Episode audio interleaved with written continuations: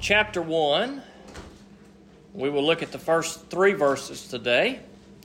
And today marks the beginning of a study in which we will go through the whole book of Hebrews, every verse. Praise the Lord. We uh,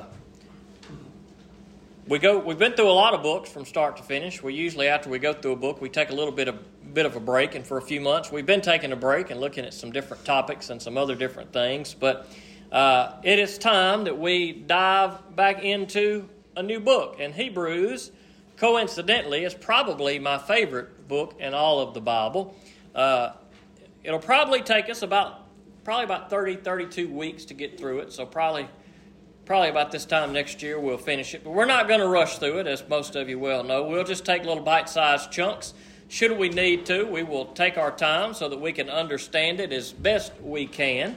Uh, there are going to be a couple of these things that we discuss in hebrews that are going to be really tough things that's one reason why probably i have not uh, preached through the book of hebrews before and so there's going to be a couple of, of, of things that are going to be tough for us uh, to consider as we go through the book of Hebrews, but we will uh, get to those things when we get there. There's probably, I'm going to warn you now, there's probably going to be a couple of these sermons in the next year or so as we go through this book that are going to be a little longer. Uh, some of them are going to take a little more time for us to kind of dig into. Uh, but we are going to start in Hebrews chapter 1, verse 1, and today will be somewhat of an introduction of really what the whole book is about. And uh, there will be some topics that we talk about perhaps in the next few weeks that we really won't dig into deeply until we get on further into the book. Uh, but the book of Hebrews, we don't really know who wrote the book of Hebrews. Uh, a lot of people have suggested that it was Paul that has written this book, and it may well have been. Some of the writing style and things that are said there uh, sound like something Paul may have written, or perhaps it's someone who was familiar with Paul's writings or was familiar with Paul. Uh, but we don't know who wrote it. It could have been Paul, but then there are some things in the book that lead us to think that, well, maybe it, it wasn't Paul who wrote this book. And as we see in some of the books, the writer of the book, they, they tell us, ah, so and so am writing this letter to you, or this, this whatever it is to you.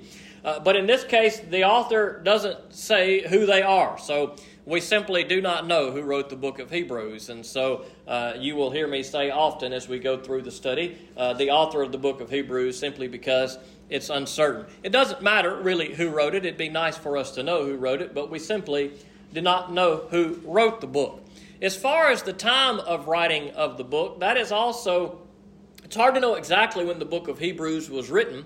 However, it is likely it was probably written sometime around 65 AD is when it was written. And, and the biggest clue that would, that would lead us to think that perhaps that's when this was written is because the audience that the author of Hebrews is writing to appears to be a Jewish audience people who are who, who are, are, are, Jewish by birth, have Jewish blood. They know the law. That was a big focus. We see that when we when we study the ministry of Jesus and, and on into the letters of Paul and throughout the New Testament as far as that goes.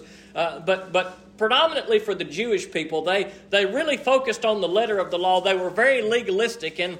And, and many of those legalistic people missed Jesus. They missed the Messiah. They were so focused on living by the letter of the law or checking the boxes for what it meant to be religious that they did all that all the while they were not serving Jesus or, or serving the Lord or listening to who Jesus said he was or, or following in Jesus. And so, here by this point, Jesus has already come, he's been crucified, and he's been resurrected 30 plus years before this book was written.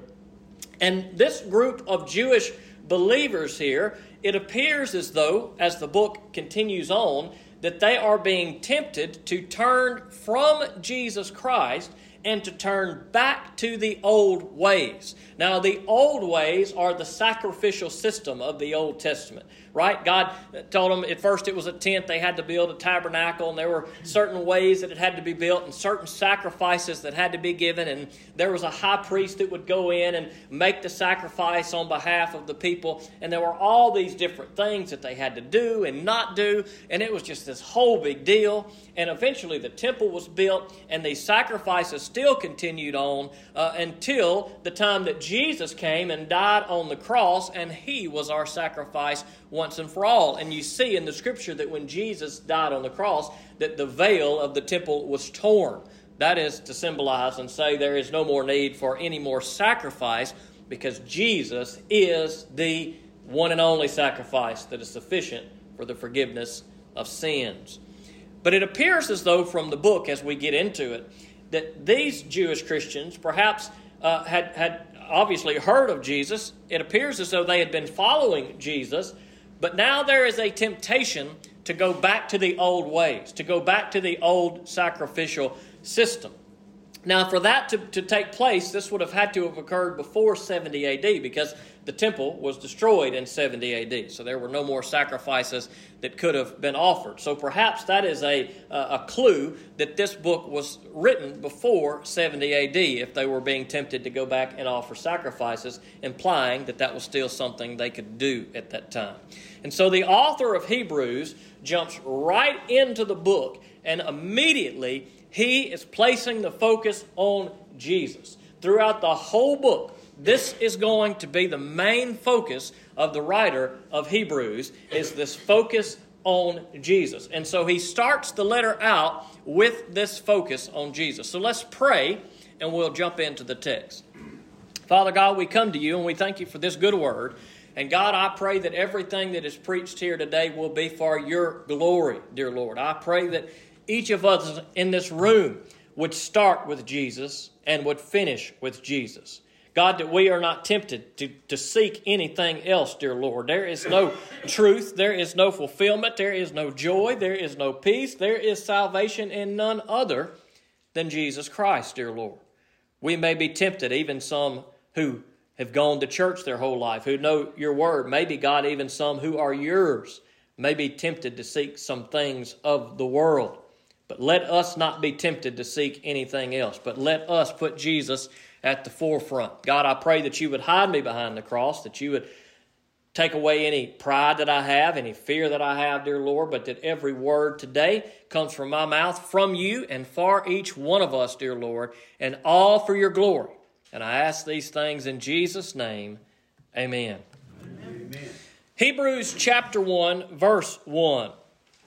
Long ago, God spoke to the fathers by the prophets at different times and in different ways. Now, this is really uh, just a, a, real general uh, summarization of what the Old Testament is. Throughout the Old Testament, you see tons of prophets that God sends to the people. Now, some of them have books named after them. Some people we may not even consider to be prophets, like David, for instance, who is referred to as a prophet in Acts chapter 2. But we think about maybe some of the big names, Isaiah and Jeremiah, and then you've got all those minor prophets that maybe you don't read them very much because some of the language in there is kind of crazy, or, or, or some of those books that are real short that are hard to find. A lot of those would fall into the category of the minor prophets prophets. And throughout Israel's history, one way that God communicated with his people was through prophets. God would speak to these prophets and they would speak to God's people. Now, a lot of these prophecies, they may be prophecies uh, against other nations, destruction that were going to come.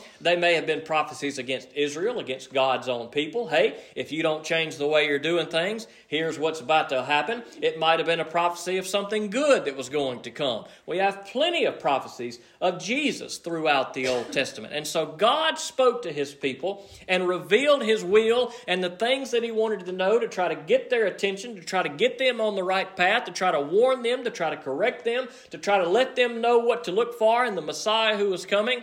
This is the way in which God spoke to his people up to the point of Jesus Christ. That was the changing point. Everything in the Old Testament is bringing us to Jesus Christ. From Genesis to Malachi in the Old Testament, it's all bringing us to Jesus Christ. And that is the turning point. That is the point in which everything changed. And that's what we see throughout the book of Hebrews. So long ago, in the past, there were these old ways that God spoke to the people, and there were these things He told them to do, and there were these ways that He communicated Himself to them and revealed Himself to them. And that's how God used to do this in a variety of different ways. Uh, sometimes maybe these who are prophesying might do some, some crazy things that we see that God tells them to do to kind of kind of show the people, okay, here's what the prophet's doing and here's what this means. So we, we see all kind of these different ways in the Old Testament in which God spoke through the prophets long ago. Okay, and that's part of the problem for the audience that he's writing to. They're wanting to go back to the ways of long ago. But they're they're totally forgetting something here. These are people that, that seem to have heard the gospel of Jesus Christ, seem to be Christians, but yet they are wanting to turn back from what they have found in Jesus Christ, that is, faith in Jesus Christ, deliverance in Jesus Christ, to somehow saying, oh, but wait, we've got to go back to this old way of doing things so that we can somehow find salvation or, or, or live a life that is pleasing to God. So long ago, this is the way that God did things in what we would call the Old Testament. But, he says in verse 2, in these last days he has spoken to us by his Son. God has appointed him heir of all things and made the universe through him. Now, these last days, that's a phrase that perhaps we could spend a moment on. We won't spend too much time on. We see the phrase last days throughout uh, uh, the scriptures. Sometimes it's speaking possibly of some end times, last days. Other times it's just speaking of uh, simply the end of a, of a period of time or, or, or an end of something that, that perhaps is, is coming in the future not the distant future, but, but perhaps not a not a not a last days end times. Perhaps we see that and we think, oh, he's speaking of they were in the end times at this point. Well, probably that's not what he means here. Uh, it's possible that he means just maybe in the most recent days, in these last days that have just occurred before us, that is, in the days of Jesus Christ, which would have just been a few years before this. Uh, perhaps he's saying, in, in these most recent times, uh, this is the way that God has spoken to us.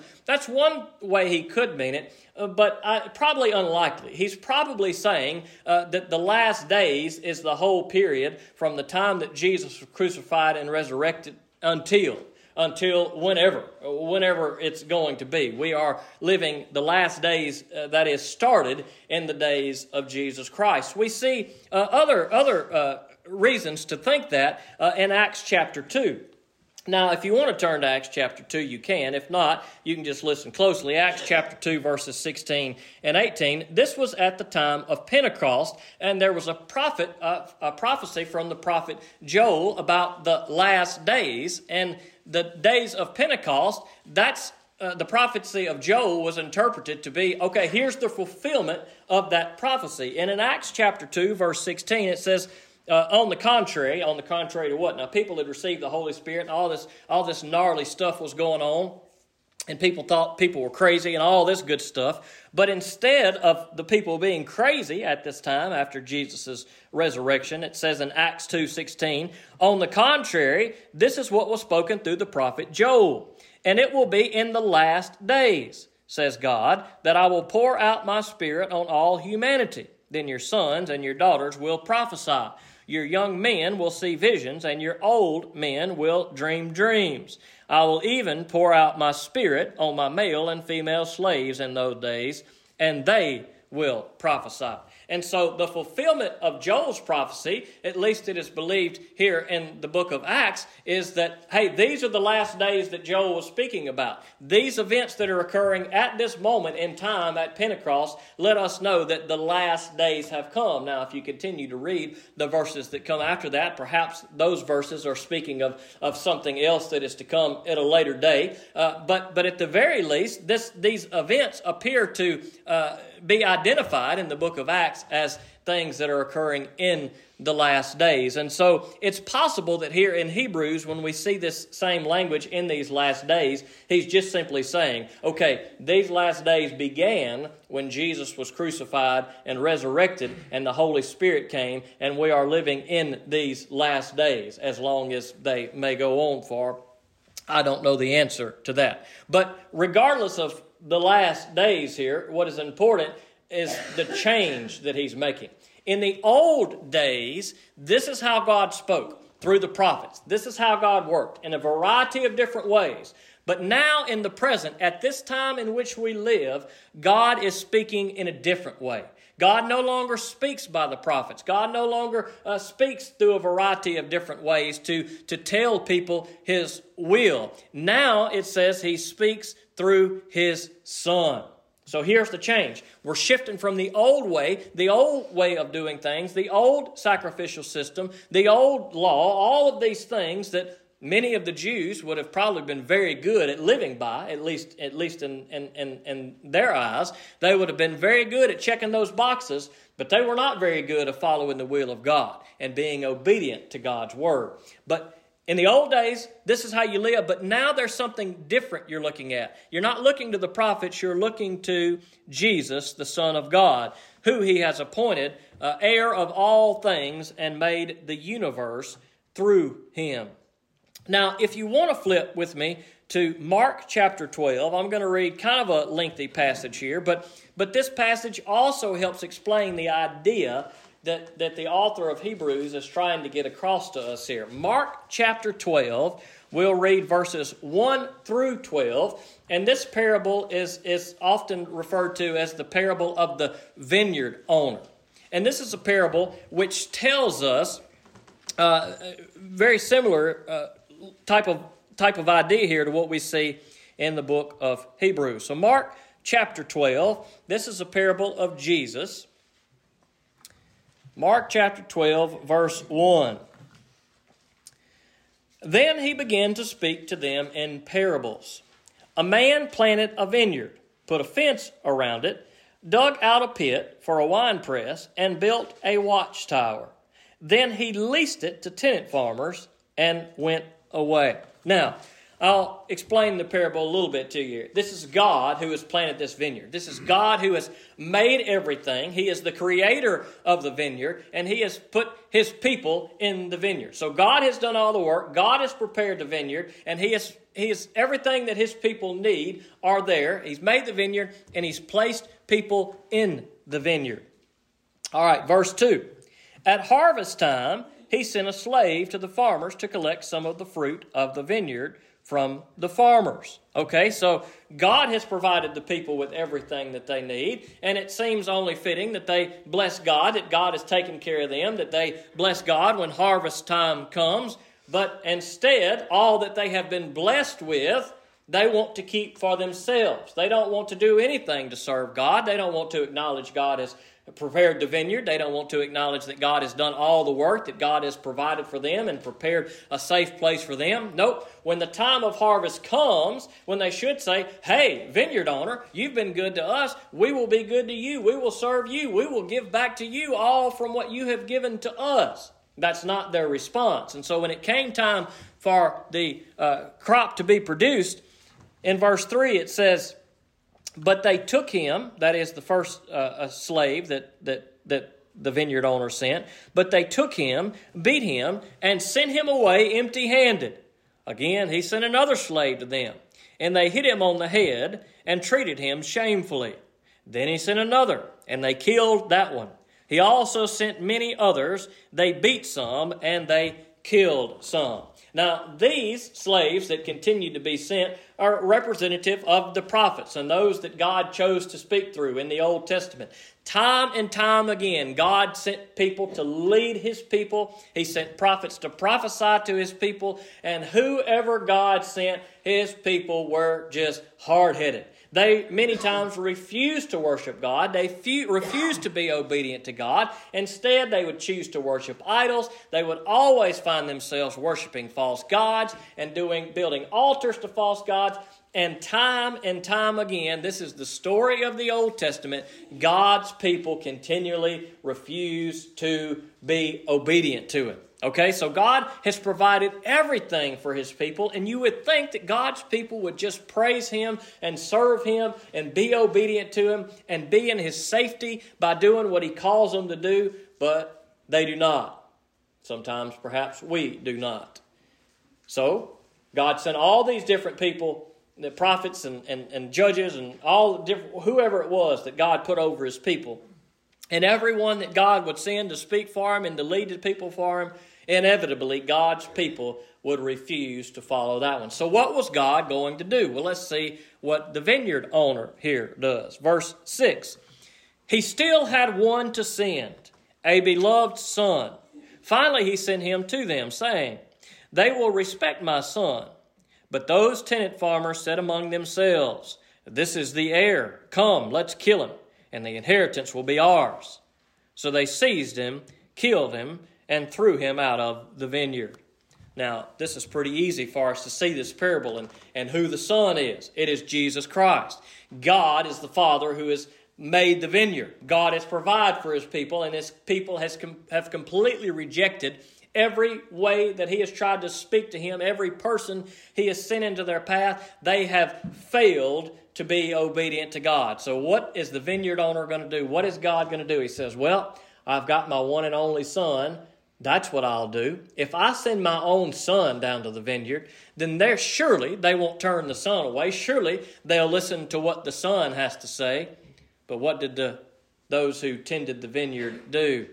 They saw the son and they said, uh, let's kill him. We, then everything can be ours. All of this can be ours if we kill the one who is the heir.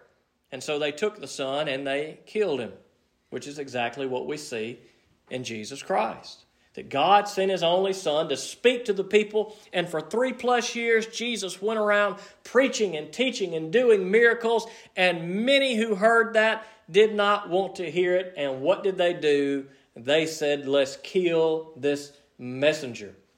Now, once you reject Jesus Christ, there is hope in no other. There is no other hope that's going to come. So Jesus has come. He came for them, and, and we know that He's come through the Word of God, and that is it. That is our salvation. Now, for those who nailed Jesus to the cross, they totally missed the Word of God. They totally missed the Savior of God. Let us not be guilty of doing the same thing. Let us not hear the Word of God and miss the Lamb of God the one who was slain for the forgiveness of sins. Because many people in this world, perhaps they hear of Jesus and they say, "Oh no, that's that's not good enough. That's not going to do anything for me." And they go around searching in different religions and all kind of different stuff in the world, trying to find deliverance and salvation.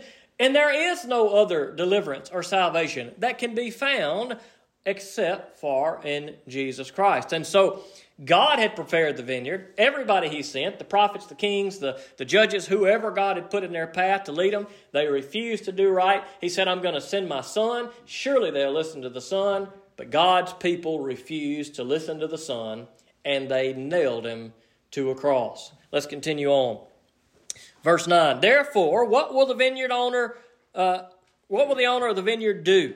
He will come and destroy the farmers and give the vineyard to others.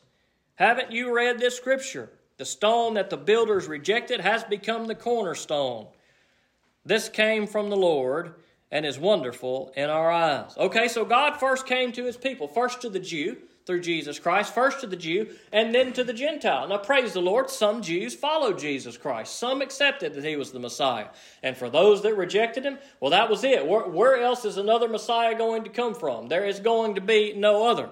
Jesus has come. You will either accept him today, whether you are a Jew or a Gentile, or you will not accept him today. But if you're waiting on another Savior to come, you're going to be waiting a while because there are no other Saviors coming because he has already come.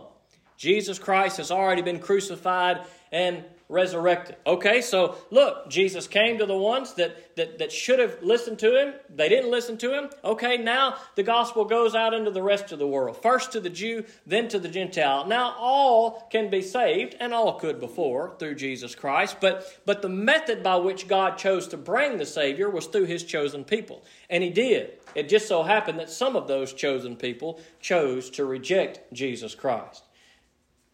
And so, what does it say of Jesus? That he is the cornerstone. And that's what we must be built on.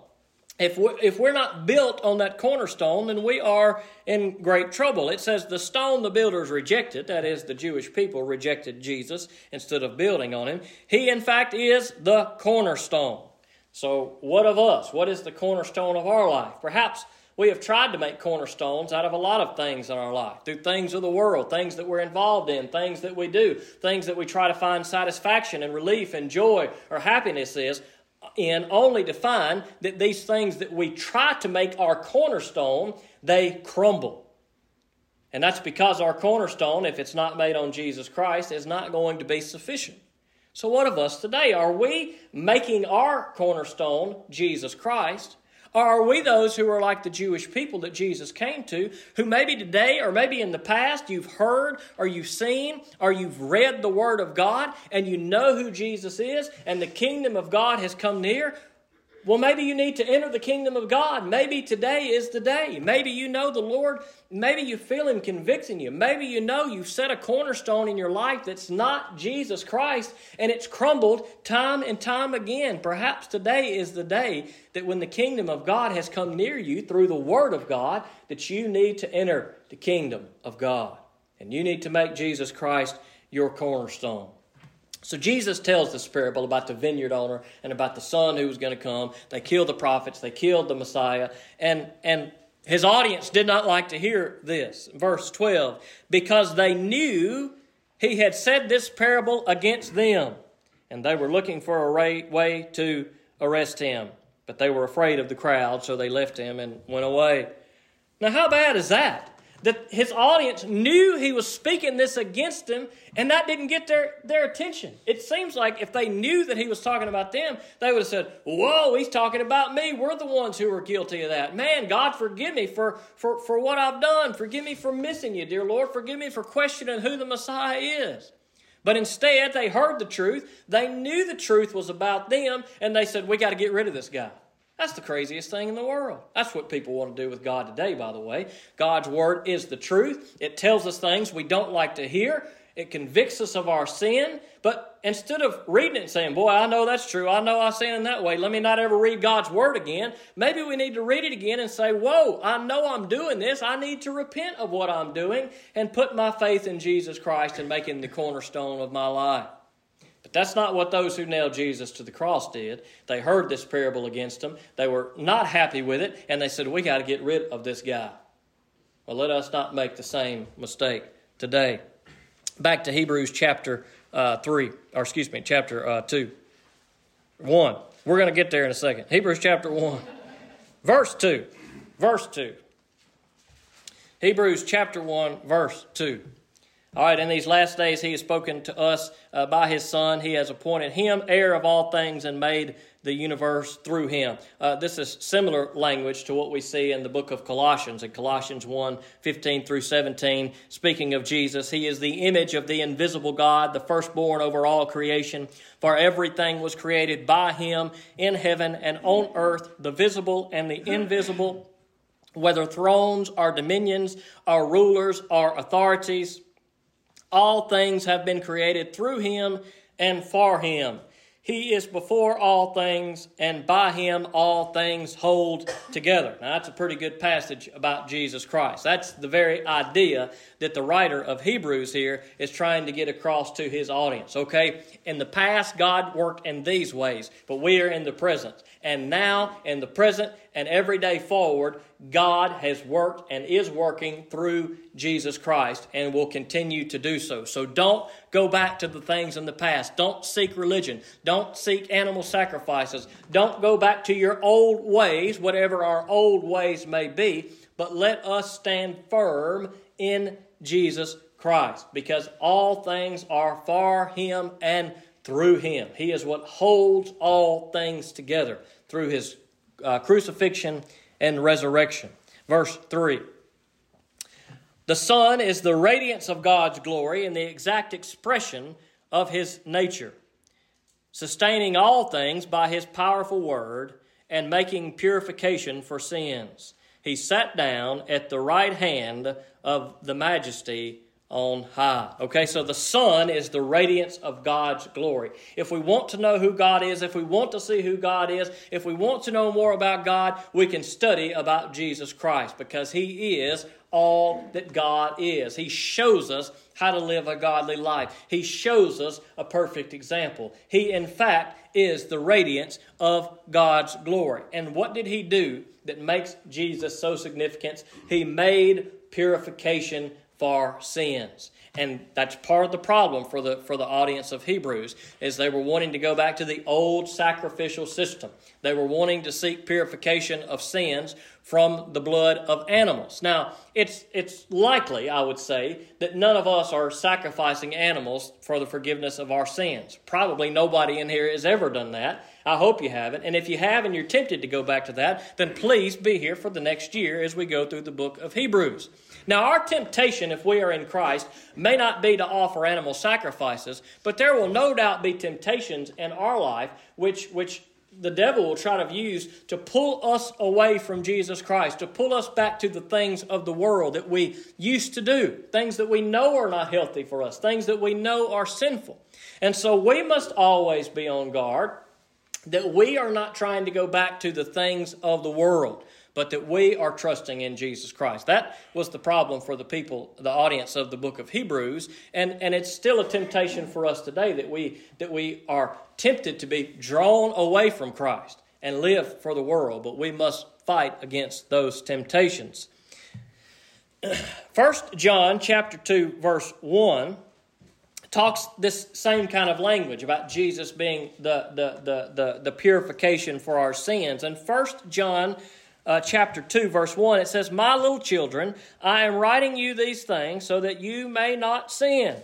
Okay, so God's word is written to us so that we may not sin. It tells us what sin is. In the same way that God spoke through the prophets in the Old Testament and said, hey, here's some things that you shouldn't do. Uh, these things are sinful. God spoke and revealed himself in a variety of ways to let people know what wasn't good. Okay, so that's good. We still have God's word today, the Old Testament, the New Testament, so that we can strive to live by God's word and not sin.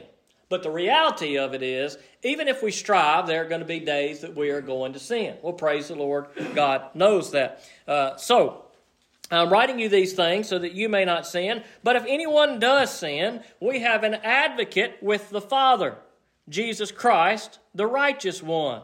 He himself is the propitiation of our sins, and not only for ours, but also for those of the whole world. Praise the Lord that if there is sin in our life, where does our purification come from? Who is the propitiation of our sin? Who is the sacrifice once and for all? It is Jesus Christ. So God's Word is for us to learn and know so that we can walk by Him and strive not to live in sin. But uh, newsflash, you and I are all sinners. And where does that salvation come from? It comes from Jesus Christ.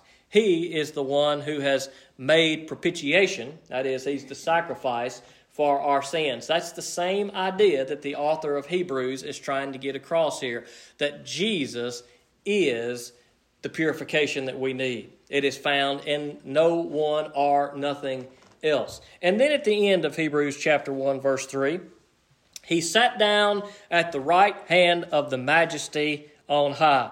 That is Jesus has completed his work, which is totally opposite from what the high priest in the Old Testament had to do. And we'll talk more about that as the book continues. But year after year after year, the high priest would continue to go and offer sacrifices for sins. Because no sooner than the high priest offered a sacrifice for sin, somebody in Israel was going to sin again.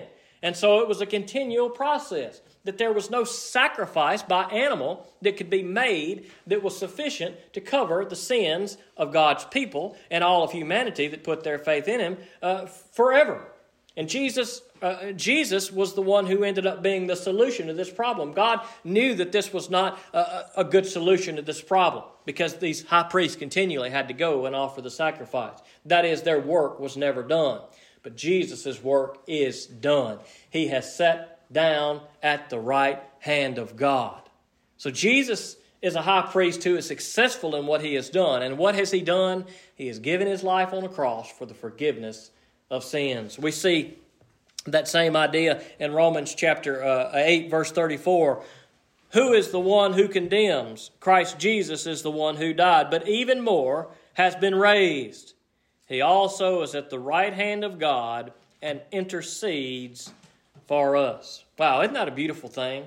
That to know that even though we are sinners, that Jesus died for us and he intercedes for us on our behalf that Jesus says I am going to the cross. I am going to give my life. I am going to the Father. I am going to be victorious. I am going to sit at the right hand of God and I have interceded on your behalf as a sinner so, who condemns you? The passage says. Where is there condemnation if we are in Christ? There is no condemnation in Christ. There is no condemnation in the one who is victorious and seated at the right hand of God. There is no condemnation on the cornerstone that is Jesus Christ. But for the people in the book of Hebrews, they were setting themselves up for trouble because they were wanting to turn from Jesus Christ. And they were wanting to turn back to a system, to things of the world that would not do them a bit of good and in things of the world there is much condemnation. There is great condemnation, but not in Jesus Christ. Jesus didn't come into the world to condemn the world, but he came that all may be saved through him. John chapter 3 verse 17. And so what of us today? Have we put our faith in Jesus Christ? Maybe there are some in this room, and maybe you've heard God's word a million times, but maybe you've never really put your faith in Jesus Christ. Maybe you've been trying to live with one foot in the world and one foot in the kingdom of God, and it don't work that way. Maybe today, even the Holy Spirit is convicting you. Maybe today you know that you need to put your faith in Jesus Christ. Maybe today you realize that you have trying to you've been trying to make cornerstones of all kind of junk in this world only to find that time and time again they crumble underneath you but i'll tell you jesus is the solid rock on which if you stand he will never crumble there is condemnation in the world, but there is freedom in Jesus Christ. There is chaos in the world, but there is peace in Jesus Christ. Maybe you are here today and you've put your faith in Jesus Christ, and maybe you are tempted to turn from Him. Maybe sometimes you are angry with God, or you question God, or you don't understand God, or maybe you think there's Jesus and something more that, that, that should be had, but there is not Jesus and there is Jesus. That's a lot of that's a problem for many Christians today. They say, "Well, I can have Jesus and I can do this. I need Jesus and I need that." No, you need Jesus. There is no Jesus and. There is Jesus on the cross, crucified and resurrected. So perhaps today, even if you are a child of God, don't follow the temptation to abandon Jesus. Don't turn from Jesus. Don't try to put your faith in anything else. But let us keep our faith in Christ alone. Let's pray. Father God, we come to you. We thank you for these good words. I pray that as we begin to dive into this book, that you would help us to see the things that we need to see. God, I pray that we don't find ourselves trying to live in the past and things of the past, or trying to find salvation, or trying to turn back to worldly things that once seemed good to us. But, dear Lord, let us hold strong in Jesus Christ. God, maybe there are some in this room today and they have never put their faith in Jesus Christ. Maybe they've been close to the kingdom, dear Lord. Maybe they've heard your word. Maybe they know it's true. God, maybe they've been like those that heard that parable of the vineyard owner. Maybe they heard the truth and just didn't want to accept it. But God, today I pray that, that maybe today is the day that they that they realize that they don't need to try to shut the truth up, but they need to they need to live by the truth, dear Lord. And God, that truth is Jesus Christ. So God, I pray that if there are some in this room maybe that have never put their faith in Jesus, that today that they would repent, that they would give up their old life of, of just living for the world. God, they know it's not working for them. They're miserable. God, I pray that today that they would find joy, that they would find peace in Jesus Christ. And I ask these things in Jesus' name. Amen.